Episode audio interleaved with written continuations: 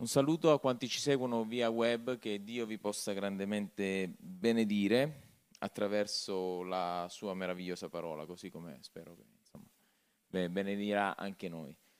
Eh, non ho avuto tempo io per fare la, uno studio con uh, il PowerPoint, però ringrazio uh, di buon cuore Francesco per la sua disponibilità, mi ha messo qualcosa su, sul computer in, in modo che possiate seguire. In campeggio con Cristo, eh, quando si parla di campeggio, i giovani o che sono in procinto, che sono andati, gli si illuminano gli occhi, la parola campeggio rievoca ehm, dei ricordi belli, delle esperienze belle col Signore, ma non parleremo di campeggi estivi, ma parleremo di campeggi eterni e andiamo Nell'Evangelo di Giovanni, al capitolo 1, Evangelo di Giovanni, capitolo 1, al verso 14, un solo verso dice, e la parola si è fatta carne e ha abitato fra di noi. E noi abbiamo contemplato la sua gloria, gloria come dell'unigenito proceduto dal Padre, pieno di grazia e di verità. La ripeto, la parola si è fatta carne. Sta parlando di Gesù. Gesù è la parola. La parola si è fatta carne e ha abitato in mezzo a noi. E noi abbiamo contemplato la sua gloria, gloria come dell'unigenito proceduto dal Padre, pieno di grazia e di verità. La, la, la conoscenza di Cristo che ci dà questo verso è una conoscenza che... Ehm, va al di là di quello che noi possiamo pensare. Quando eh, diciamo che Gesù ha abitato in mezzo a noi, siamo tentati a pensare ehm, e a limitare questo nel tempo in cui eh, Gesù è vissuto sulla terra. Eh, questo non è assolutamente vero. È importante eh, vedere ogni aspetto della persona di Gesù perché noi siamo ci stiamo avvicinando a quello che sono gli ultimi tempi e eh, il Signore sta arrivando e noi dobbiamo essere coscienti di quello che Lui vuole fare in noi, per noi. Gesù ha abitato in mezzo a noi, ma Gesù abita tuttora in mezzo a noi. Molti si limitano alla conoscenza di Cristo, di ciò che ha fatto sulla terra, Lui eh, si è incarnato, la parola si è fatta carne, lo abbiamo appena letto, è, è nato come un bambino, è cresciuto, è nato a Betlemme, è vero, è, nato, è, è stato messo in una mangiatoia, è vero, in una stalla col bue l'asinello, non è così, è un'invenzione di Francesco d'Assisi, però eh, ben venga, non, non è una cosa che sta nella Bibbia. È vissuto un certo periodo di tempo e poi è morto è risorto. Stop, basta. Qualcuno disse a mia suocera che eh, alla croce finisce tutto. Mia suocera saggiamente rispose no, alla croce inizia tutto. Perché è lì, è lì che si compie la missione di Gesù, come figlio di Dio, come seconda persona della Trinità. Perché inizia tutto? Perché Gesù ancora oggi è presente, ancora oggi svolge una funzione. L'abbiamo studiato con l'Epistola agli Ebrei, ancora oggi lui è sacerdote su nel cielo per la sua Chiesa, ancora oggi lui ha una funzione di mediazione, ancora oggi coloro che muoiono per la causa dell'Evangelo vengono accolti in cielo come venne accolto Stefano quando venne lapidato, egli vide cieli aperti e il figlio di Dio in piedi che lo stava aspettando. Ancora oggi Gesù salva, libera e guarisce. Ancora oggi la sua potenza è reale. E noi la dobbiamo vivere. Perché Gesù ha abitato in mezzo a noi e abita ancora in mezzo a noi. Il primo capitolo di Giovanni ci dà un'impronta subito teologica su quella che è la figura di Cristo Gesù. I primi versi noi vediamo, noi comprendiamo la sua divinità. Dice in principio era la parola e la parola era presso Dio, la parola era Dio. Gesù è Dio.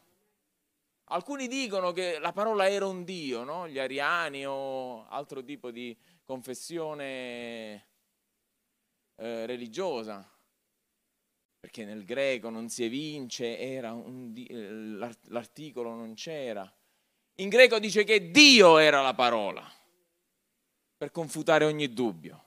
Non abbiamo dubbi che Cristo è Dio. E attraverso Gesù noi possiamo vedere come Dio ci ha dato il diritto e l'autorità di essere figli. Lo vediamo nel verso 12 del capitolo 1. Ma nel capitolo 14 c'è una privia. Ci dice che egli è venuto ad abitare in mezzo a noi. Dio condivide con l'umanità. Questo versetto dice testualmente, quando noi leggiamo abitato, nell'originale ha piantato le tende. È proprio così. Il verbo è ha piantato le tende. Ecco perché ho chiamato questa, questo messaggio in campeggio con Cristo. Gesù ha piantato le tende ed è venuto dal suo popolo, che in parte non l'ha riconosciuto, e poi ha dato a tutti noi il diritto, a tutti coloro che lo hanno accettato, il diritto di essere chiamati figli di Dio. E ancora oggi le sue tende sono messe, sono messe qui in mezzo a noi. C'è una festa in Israele, non so quanti conoscono le feste ebraiche, ci sono diverse feste in Israele. Ci avviciniamo al Natale, ma il Natale non è una festa ebraica. C'è la Pasqua, la Pentecoste. C'è una festa che si chiama la festa delle capanne, oppure dei tabernacoli, che è la stessa cosa. In ebraico è Sukkot. E Gesù dice proprio la scrittura che ha partecipato a questa tenda, a questa festa. Questa festa consiste in sette giorni in cui tutti quanti in Israele costruiscono una capanna. Chi non ha spazio la può costruire sopra la sua casa. Si costruiscono delle capanne. Oggi con la tecnologia andiamo a Decathlon e compriamo la, la due secondi che la, la tenta la lanciamo in aria e si monta da sola. Poi per, rimonta, per rismontarla non ci vogliono proprio due secondi. Però si costruiscono queste capanne per ricordare al popolo che è vissuto 40 anni nel deserto. Che significa che il popolo ha vissuto 40 anni nel deserto? Il popolo ha vissuto 40 anni nel deserto per imparare a dipendere da Dio. Perché in questi 40 anni non sono passati da nessun centro commerciale, non hanno comprato vestiti, non hanno comprato mangiare. Perché? Il mangiare scendeva dal cielo se era pane. Se era carne, uguale, perché le quaglie cadevano nel, nel, nel campo. Vestiti, i vestiti crescevano addosso alle persone. I bambini, da così a così, avevano sempre gli stessi vestiti che crescevano addosso e non si logoravano 40 anni. Il popolo dipendeva da Dio e si doveva muovere e si doveva muovere come diceva Dio, come e quando diceva Dio. Questa festa è l'unica festa che dice il profeta Zaccaria che verrà festeggiata da chi non è giudeo, da chi non è ebreo. In particolare, se leggiamo attentamente questo passaggio di Zaccaria, questa festa verrà festeggiata nel cielo. È l'unica festa che verrà festeggiata nel cielo. Perché ci stanno tende nel cielo? Abbiamo detto che Israele è stato 40 anni nel deserto e ha vissuto insieme ad una struttura che Dio ha dato ordine a Mosè di costruire secondo il modello che c'era nel cielo. Mi mandi la, è il tabernacolo. Questo non se l'ha inventato Mosè. Il Signore l'ha grandemente benedetto per costruire questo tabernacolo, ma non se l'ha inventato Mosè. Il Signore prende Mosè, gli fa vedere qualcosa, gli apre una finestra del cielo e gli fa vedere qualcosa e gli dice bada a te di fare ogni cosa come ti è stata mostrata sul monte. Mosè ha costruito qualcosa di terrestre su una base celeste. Nel cielo c'è un tabernacolo e noi, noi festeggeremo la festa dei tabernacoli nel cielo, insieme all'agnello. Voi immaginatevi Gesù che va alla festa dei tabernacoli a Gerusalemme, i suoi discepoli che gli dicono, Signore, ma Zaccaria sta scritto, perché i suoi discepoli conoscevano la scrittura, in Zaccaria sta scritto che eh, i giudei e i gentili festeggeranno, tutti i gentili, anche i romani, i romani dominavano, loro mica sono, hanno trascorso del tempo nel deserto.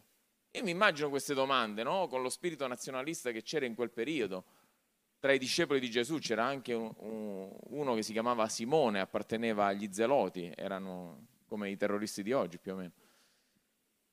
Erano molto nazionalisti, per loro il fatto che Roma avesse conquistato la Giudea era, era uno scandalo e loro com- volevano combattere contro Roma. Quindi questi sentimenti erano inconciliabili con ciò che diceva il profeta Zaccaria. Ma Dio l'ha promesso e noi siamo stati chiamati a questo perché noi siamo i gentili e noi festeggeremo i tabernacoli. Ora, da quel piccolo edificio al centro della, del tabernacolo, vedete uscire un fumo? Quella era la presenza di Dio. Da dentro quel luogo che si chiama luogo santissimo, dove c'era l'arca dell'alleanza, usciva una nuvola di giorno che copriva tutto il, il popolo, perché erano nel deserto e il sole picchiava e il popolo veniva coperto da questa nuvola. Di sera questa nuvola diventava una fiamma di fuoco che riscaldava e dava luce. Straordinario. Il popolo doveva dipendere da Dio. Il popolo doveva avere coscienza che senza Dio non poteva andare da nessuna parte.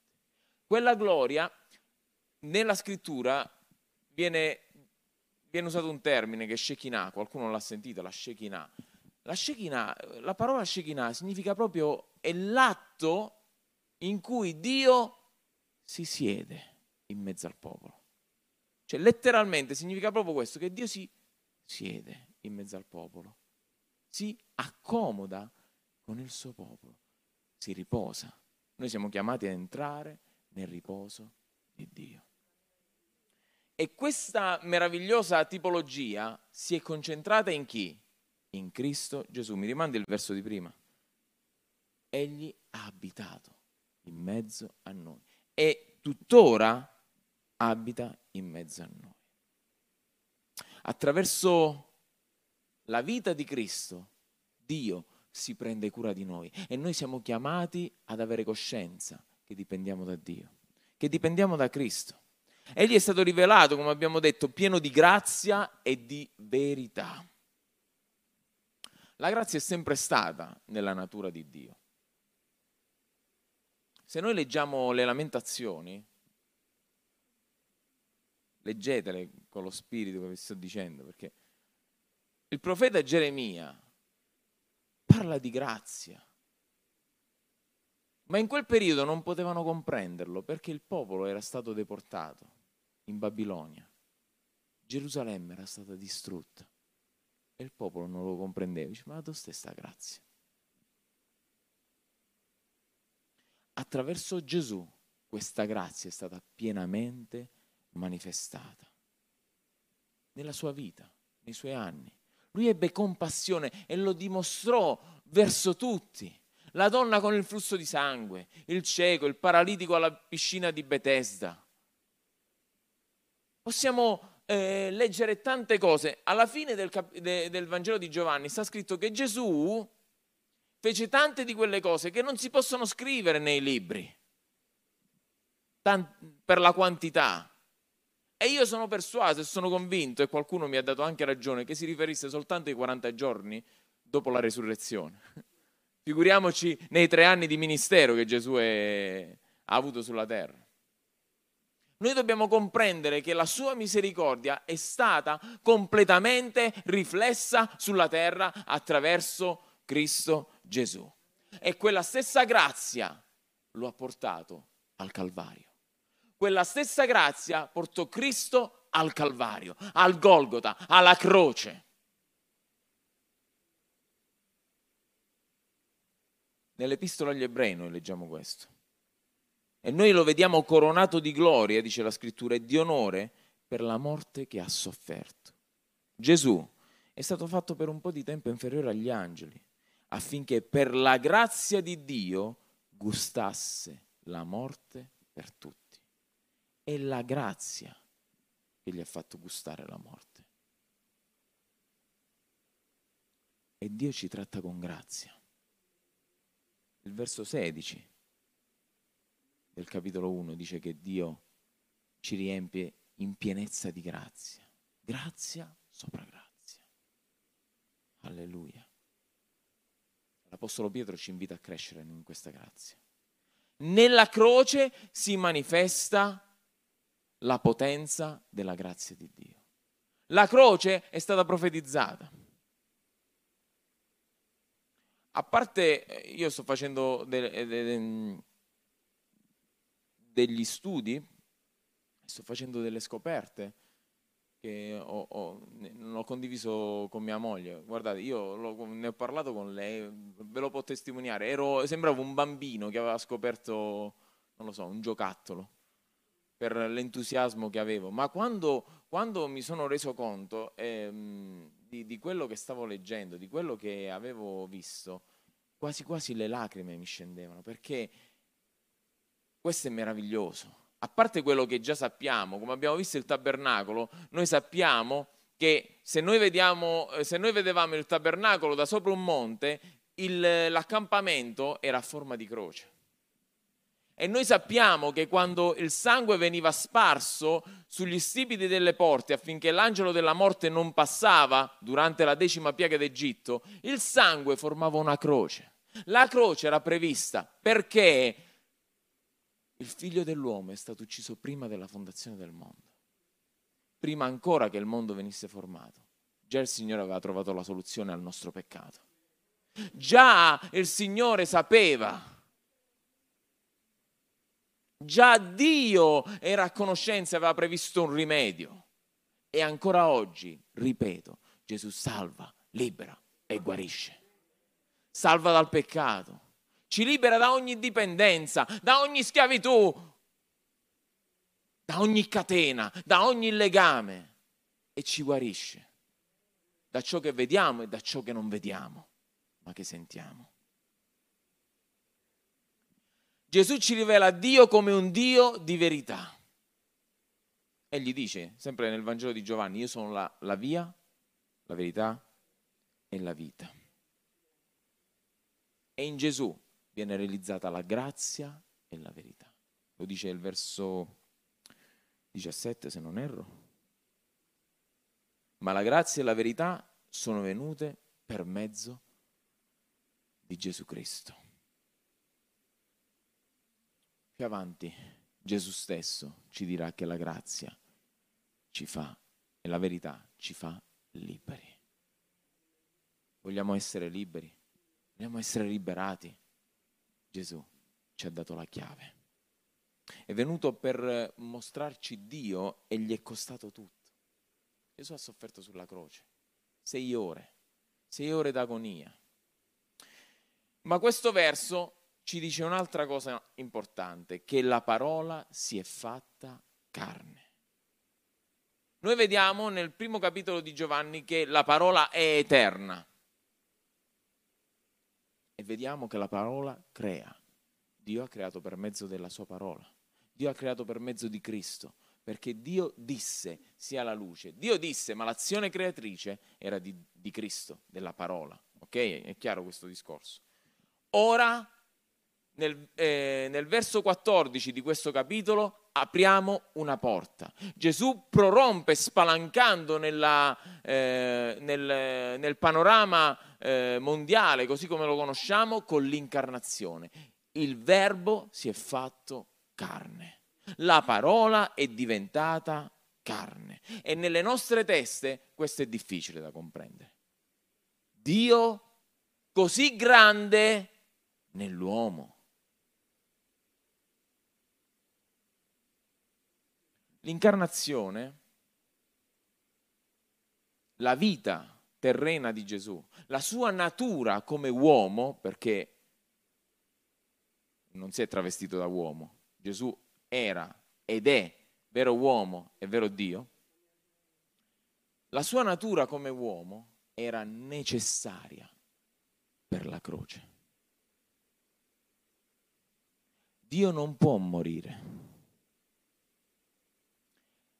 ma Dio nella sua natura umana è morto sulla croce. È difficile da comprendere? Sì. Ma io vi dico che noi lo dobbiamo accettare per fede. Nel, nel panorama dell'umanità, ognuno di noi è chiamato peccato. Ognuno di noi era schiavo di qualcosa. E ciò che Dio ha fatto, nessun uomo lo poteva fare. Quindi di buon grado il figlio si è incarnato. Questo è il Vangelo. Il Vangelo è ciò che Dio ha fatto per l'uomo sulla croce. Dice l'Apostolo Giovanni nella sua epistola, quello che era dal principio, quello che abbiamo udito, quello che abbiamo visto con i nostri occhi, è quello che abbiamo contemplato e che le nostre mani hanno toccato della parola della vita. Giovanni testimoniava di questo. Alla fine della sua straordinaria, in alcuni versi sofferente vita, testimoniava di questo. Lui era quello che si metteva con la testa sul, sul petto di Gesù, perché sentiva forte l'amore di Dio. Noi non lo sappiamo che carattere aveva Giovanni. Sappiamo che era impulsivo, molto impulsivo. Insieme al fratello venne denominato da Gesù il figlio del tuono, perché volevano fare cadere fuoco dal cielo. Calmatevi, volate basso, state calmi, rilassatevi, diremmo oggi noi. Non sappiamo qual era il background di Giovanni, sappiamo che eh, aveva con eh, il padre, il fratello, un'azienda di pesca, che era un uomo di pesca, quindi magari era anche abbastanza eh, forte, abbastanza rude. Da quello che noi leggiamo sappiamo che lui conosceva la scrittura molto bene, conosceva l'Antico Testamento molto bene. Qualcuno dice eh, che probabilmente Giovanni veniva da una famiglia sacerdotale. E noi possiamo considerare quest'uomo che vede la sua vita riflessa in Cristo e la vede sporca. Noi siamo chiamati a vedere la nostra vita in Cristo e vederla così com'è. Perché se io mi vedo nello specchio della parola, mi vedo carente, mi vedo debitore. Ma Cristo ha pagato tutto. Cos'è che ha detto sulla croce? È compiuto, che significa è pagato. Il mio peccato è pagato, il mio debito è pagato e io non ho fatto nulla per meritarlo. È grazia. È grazia.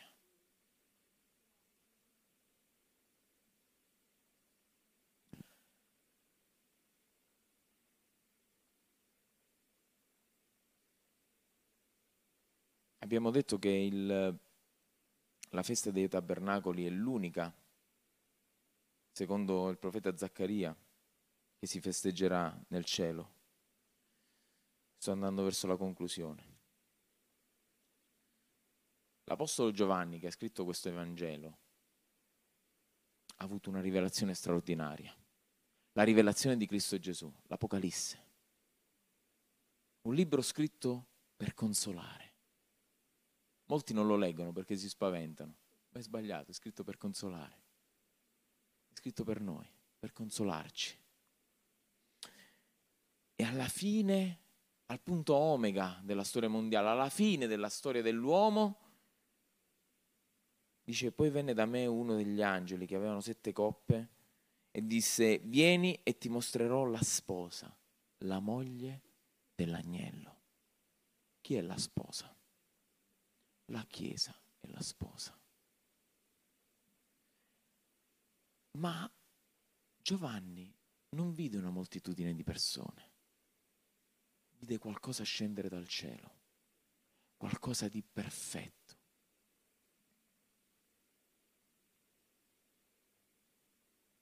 E mi mostrò la grande città, la santa Gerusalemme, che scendeva dal cielo presso Dio.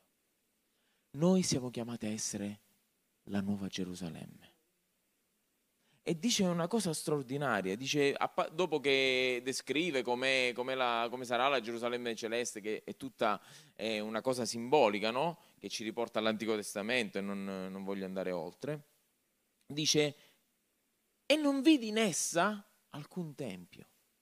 Il tempio non c'era. Perché il Signore, Dio Onnipotente e l'agnello sono il suo tempio. E Lui abitava in mezzo alla Gerusalemme. Lui abitava in mezzo alla sua chiesa. Gesù abita in mezzo a noi. Gesù passeggia in mezzo a noi. La città non ha bisogno del sole né della luna che risplendono in essa, perché la gloria di Dio la illumina. La gloria di Dio illumina la nostra vita. Gesù è venuto per mostrare questo. Gesù è venuto per compiere un'opera e la porterà a compimento alla fine dei tempi.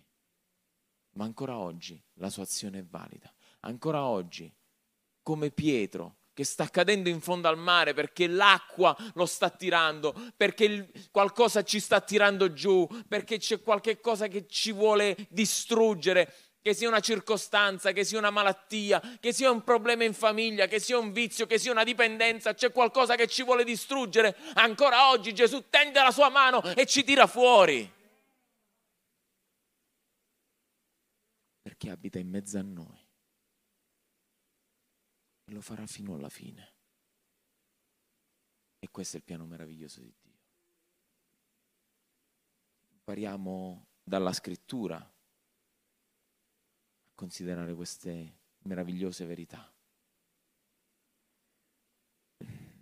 L'Evangelo di Giovanni non è qualcosa di assurdo, di, di, di teologico, è qualcosa di pratico. E dobbiamo viverlo per com'è.